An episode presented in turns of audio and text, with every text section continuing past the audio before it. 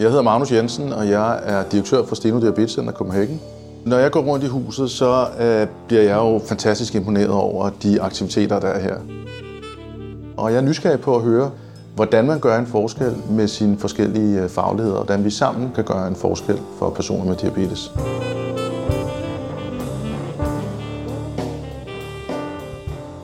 Hej Jesper. Hej Magnus. Vil du introducere dig selv? Det vil jeg gerne, ja. Jeg hedder Jesper Johannesen, og jeg er overlæge her på Steno Diabetes Center i København.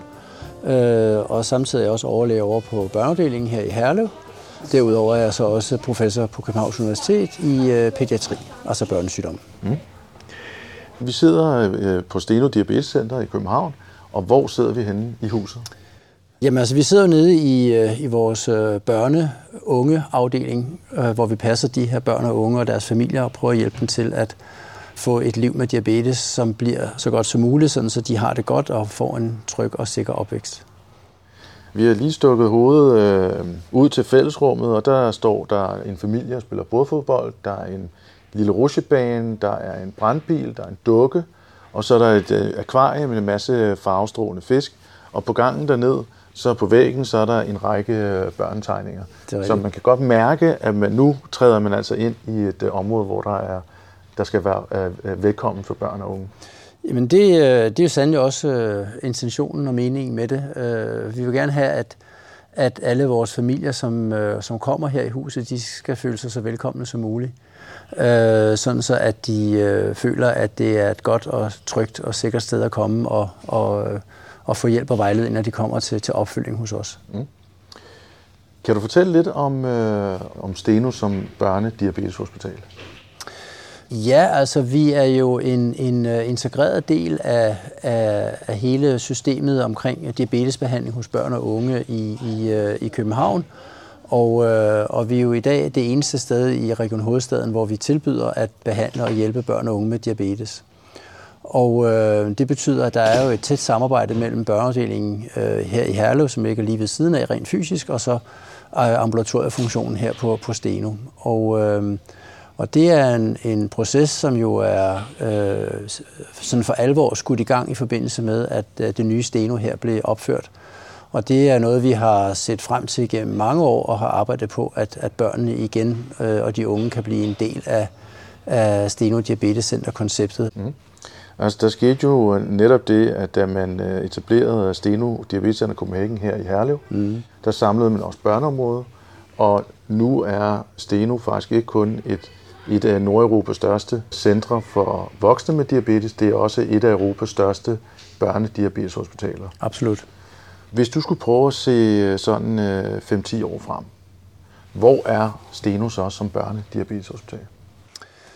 Jamen altså, vi, vi arbejder på at gøre steno-behandling, eller øh, diabetesbehandling her på Steno i, i København til et integreret sted, hvor der både foregår øh, udvikling inden for behandling af børn og unge med diabetes, det gælder både inden på teknologiområdet, men også inden for de mange nye øh, farmakologiske, altså medicinske tiltag, der er, øh, og ikke kun behandle med insulin, men måske supplere med andre ting, som kan gøre behandling af, af blodsukkerne nemmere. Øh, målet er jo at opnå et blodsukker så tæt på det nærnormale som muligt, fordi det er der børnene og voksne for den sags skyld også selvfølgelig øh, fungerer bedst og har det bedst.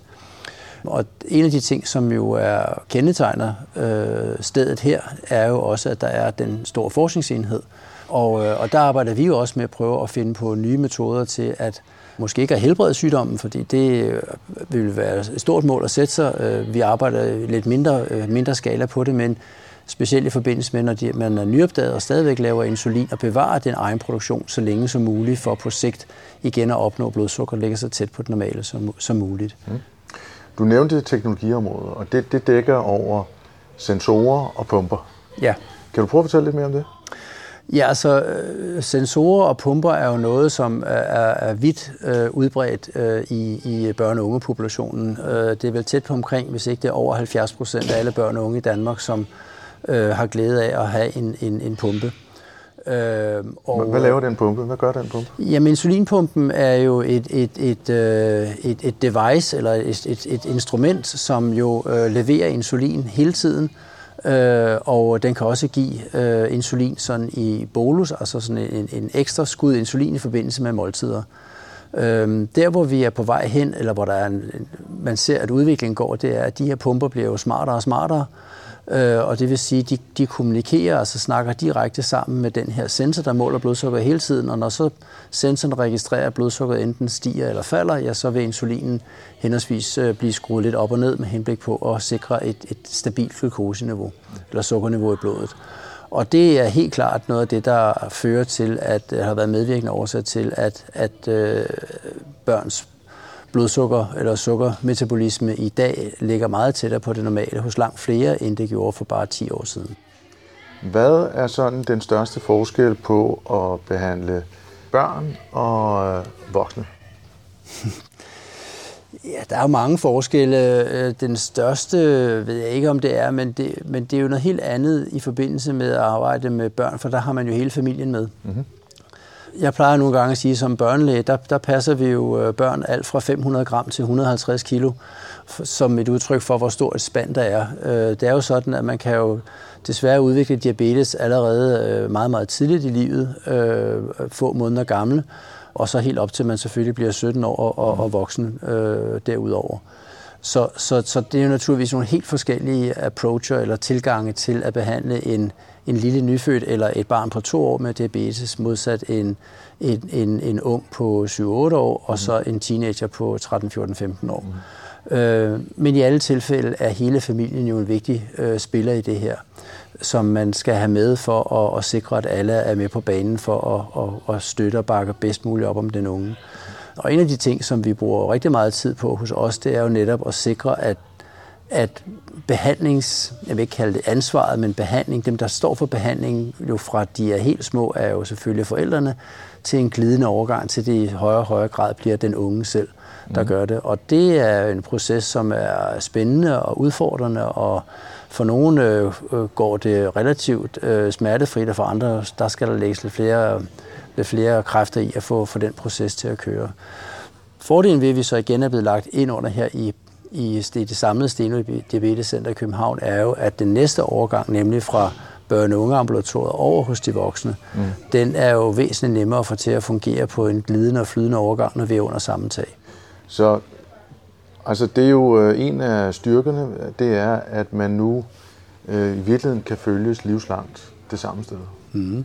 Og det gør jo også, at man får en særlig tilknytning til, øh, til Steno, og det betyder jo også, at vi har en anden forpligtelse også til at, at være et varmt og omsorgsfuldt sted, som dyrker også den relation, det er, at man altså er en person, der går her og i mere end bare et enkelt besøg, men det er en livslang forløb, man har her. Ikke? Ja.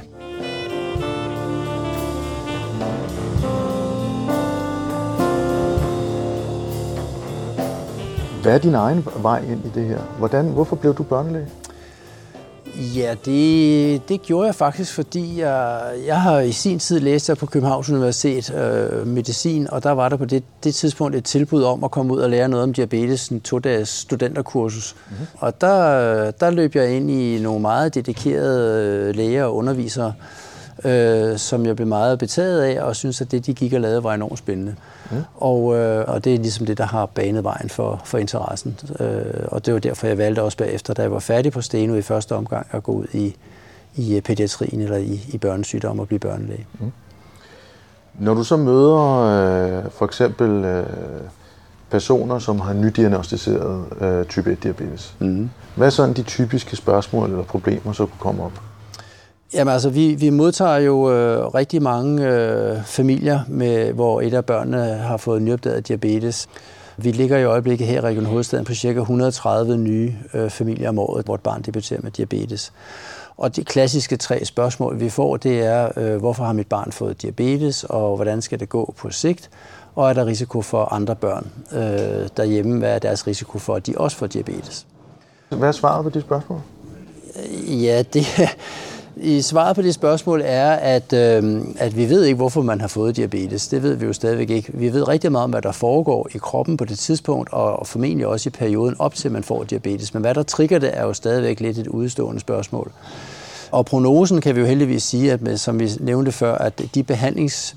Øh, øh, metoder og principper, vi har i dag, øh, bliver bedre og bedre, øh, så det bliver nemmere og nemmere, ikke fordi det er nemt, men det bliver nemmere, end det har været tidligere, at opnå, at blodsukker ligger tæt på det normale, og dermed, at børnene og de unge de trives.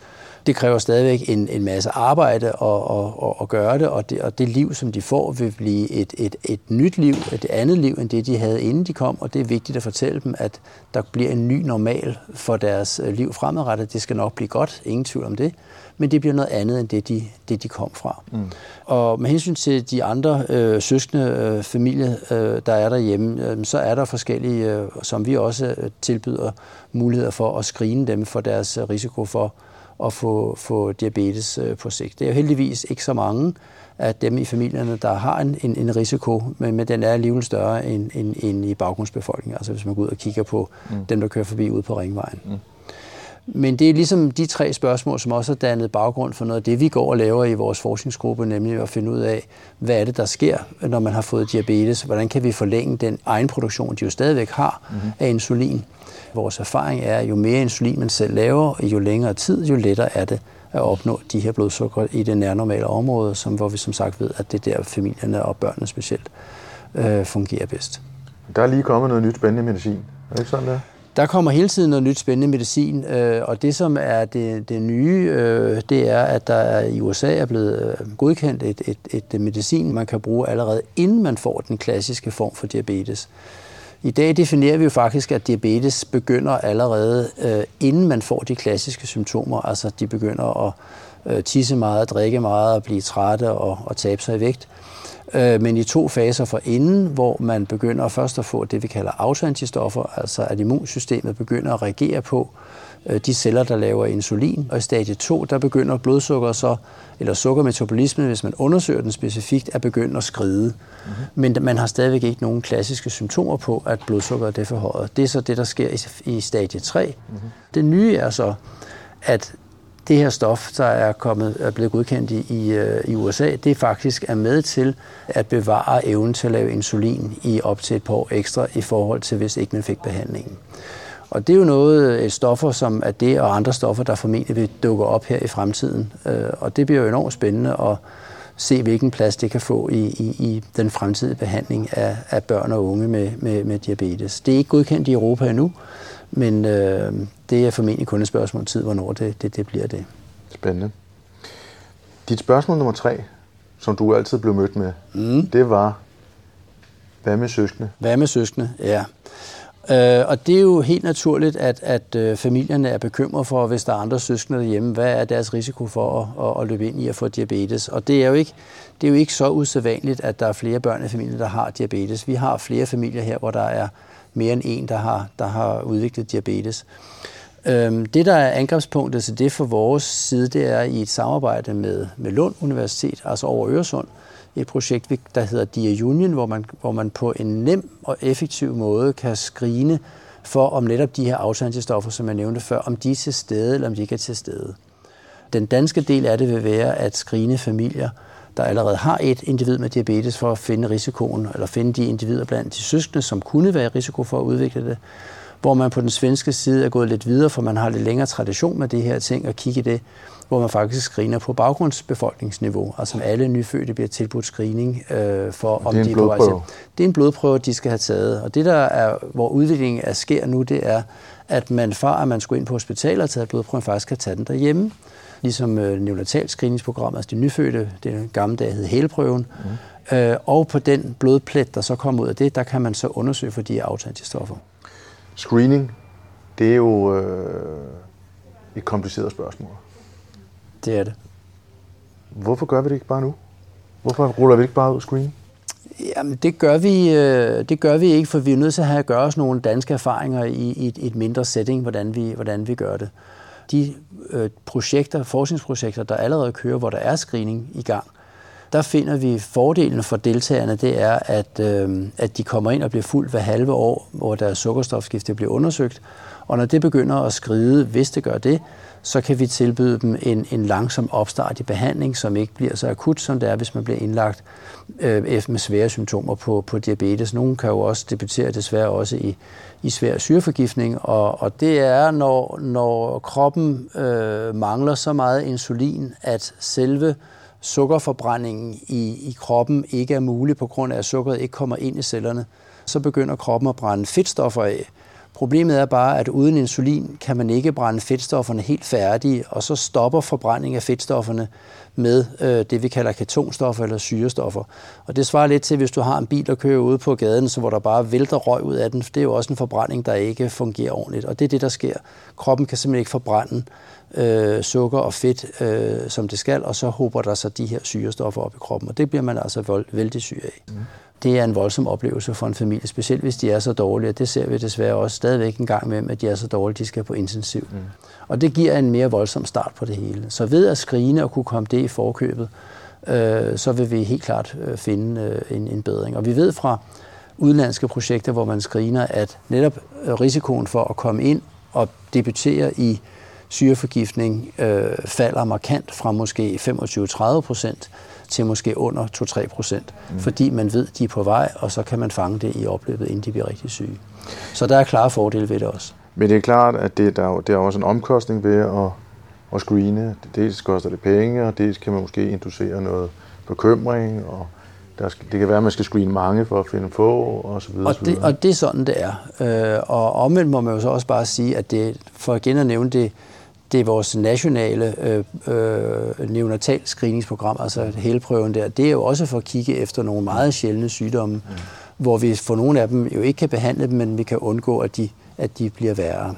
Der er helt klart et element i, at selvom at man normalt gerne vil have, at screeningsprogrammer skal være for almindelige, øh, meget hyppige sygdomme, så er der bestemt også et, et, øh, en indikation og incitament i at, at finde de sygdomme, der er lidt sjældnere. Mm. Specielt hvis vi kan finde dem på et tidligere tidspunkt, hvor vi på sigt forhåbentlig, og det vil vi få nogle øh, direkte behandlingsmuligheder, der gør, at man kan sikre, at deres blodsukker igennem meget længere tid ligger tæt på det normale.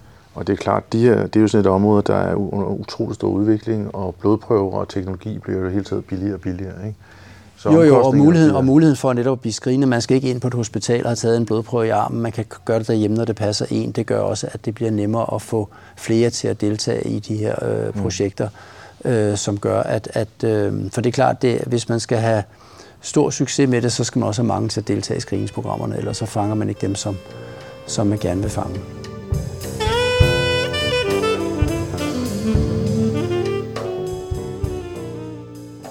Jesper, du er ikke kun forsker, du er jo også øh, læge. Ja. Hvad, hvad er en god arbejdsdag for dig? En god arbejdsdag for mig? Jamen det er, når man øh, føler, at man gør noget godt for de familier, som, som øh, vi prøver at gøre noget godt for. Mm. Og øh, jeg er i den privilegerede situation, at jeg har en, en stilling, hvor jeg både ser patienter halvdelen af min tid, og så har jeg den anden halvdel til at lave netop forskning, men også en masse undervisning af vores medicinstuderende. Øhm, jeg er også ansvarlig for al pædiatri-uddannelsen på Københavns Universitet, og det kursus, der er pædiatri. Så der kan være dage, hvor man synes, at undervisningen har været super, og så går man høj hjem med det, og dage, hvor øh, forskningsresultaterne de peger i den retning, man synes kunne være spændende, eller også det peger en helt anden retning, og så er det jo også enormt spændende. Mm. Eller dage, hvor man fornemmer, at man har kunne gøre måske bare en lille forskel for nogle af de familier, vi har. Mm. Det, øh, det er en god dag for mig. Her i huset, der har vi jo øh, et hav af folk med forskellige kompetencer. Vi har psykologer og sygeplejersker, diætister, vi har forskere inden for alt til data, til hvad skal man sige, det mere relationelle, og til øh, antropologer og sociologer og alt mm. muligt. Hvad er dine øh, tætteste samarbejdspartnere her i huset? Lige i øjeblikket, vi laver også noget, hvor vi prøver at hos de de øh, unge og børn og unge, der har type 1 diabetes, og prøve at se, om vi kan finde nogle markører for, om de er på vej til at udvikle øh, de her senkomplikationer tidligere. Så mm. derfor har vi et tæt samarbejde med øh, komplikationsforskningsgruppen, specielt Tine Willum Hansen mm. øh, hos øh, Peter Rossing. Øhm, og, og det er et samarbejde, som nu også øh, her fra øh, efteråret 2023 kommer til at, at udvide et tilbud for alle unge i Region Sjælland også og deltage i den her screeningsproces. Men vi har også et projekt kørende med, med øh, netop øh, de mere relationelle Aarhus Dan Grabowski, hvor vi hører om og får at vide, hvordan er oplevelsen af at blive indlagt med nyopdaget diabetes, og hvordan går det de her familier, hvad tænker de, hvad føler de, mm. og hvad ser de udfordringer øh, i, i den første fase efter øh, det har fået diabetes. Mm. Og det er jo nogle ting, som vi, mange af tingene har vi jo en fornemmelse af, at hvordan det er, og det er også det, de bekræfter. Men der, er også, der kommer også nye ting op. Men det vigtige her er også at, ligesom at sige, få bekræftet på en mere videnskabelig vis, at det faktisk er sådan, det forholder sig. Mm. Sådan så er det, hvad skal man sige, evidensniveauet for det, vi går og tror, bliver lige et nyk højere, end at vi går og fornemmer, at det er sådan og sådan. Og det er ting, som vi prøver at køre så hurtigt som muligt direkte tilbage i klinikken igen og prøve at forbedre de ting, sådan så at vi kan mm. hele tiden forbedre vores øh, processer mm. øh, med at, at, at sikre at behandlingen den bliver bedre. Mm. Men derudover har vi jo også Joachim Størling og nogle af de processer, vi laver med at finde ud af patogenesemodeller, altså hvad er det, der gør, at man udvikler diabetes, hvordan fungerer de her celler, specielt øh, de beta-celler, der laver insulin for at, at sikre en, en bedre behandling, og i bedste fald også en sikring af, at de kan blive ved med at lave insulin. Det er utroligt spændende at, at, at høre om, Jesper, og jeg, jeg kunne blive ved at, at lytte til, til mange af de spændende ting, der, der foregår. Hvis, øh, hvis du skulle høre fra en anden person her på Steno, hvad, hvad de laver, hvem skulle det så være? Hvem kunne du godt tænke dig at høre fra? Der er jo sket en voldsom eksplosion, siden jeg var på Stenus øh, tidligere. Øhm, øh, og, og det er jo enormt spændende at møde så mange faggrupper, og, og jeg kunne godt tænke mig at høre lidt mere om og netop de faggrupper, der arbejder med det, det relationelle, og, og, og, og hvad de går og laver, og hvad de kan finde ud af. Fordi for mig at se, så er det at have diabetes, man er nødt til at angribe det med et, et, et holistisk syn, altså et helhedssyn.